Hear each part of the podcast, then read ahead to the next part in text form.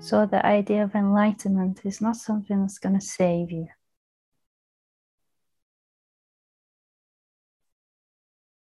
That's the mind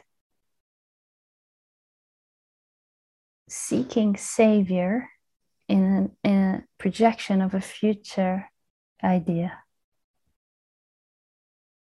But when I get that, I won't have to experience what I'm experiencing right now. It's the mind wanting to avoid, resist the present moment.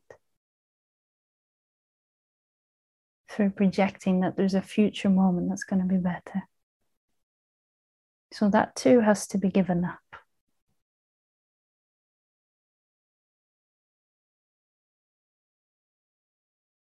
what it means to recognize your true nature. It's actually, it brings you closer to the present moment, more intimate with the now, with whatever's here now. It's not a trying to get away from, it's a moving towards and opening to and allowing of whatever is here.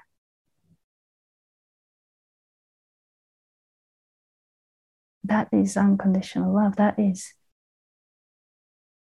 opening to your true nature of unconditional love.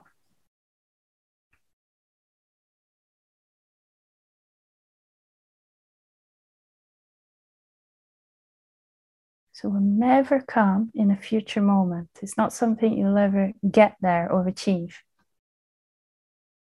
It's only available and accessible right now in this moment. And the mind might have an idea that something fantastical, something spectacular is going to happen. But again, this is a distortion of the mind because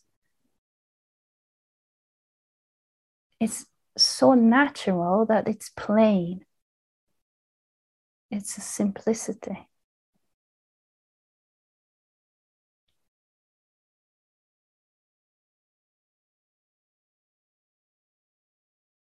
So it requires a letting go of all the mind's expectations and being here without any expectation, without any idea, without any agenda.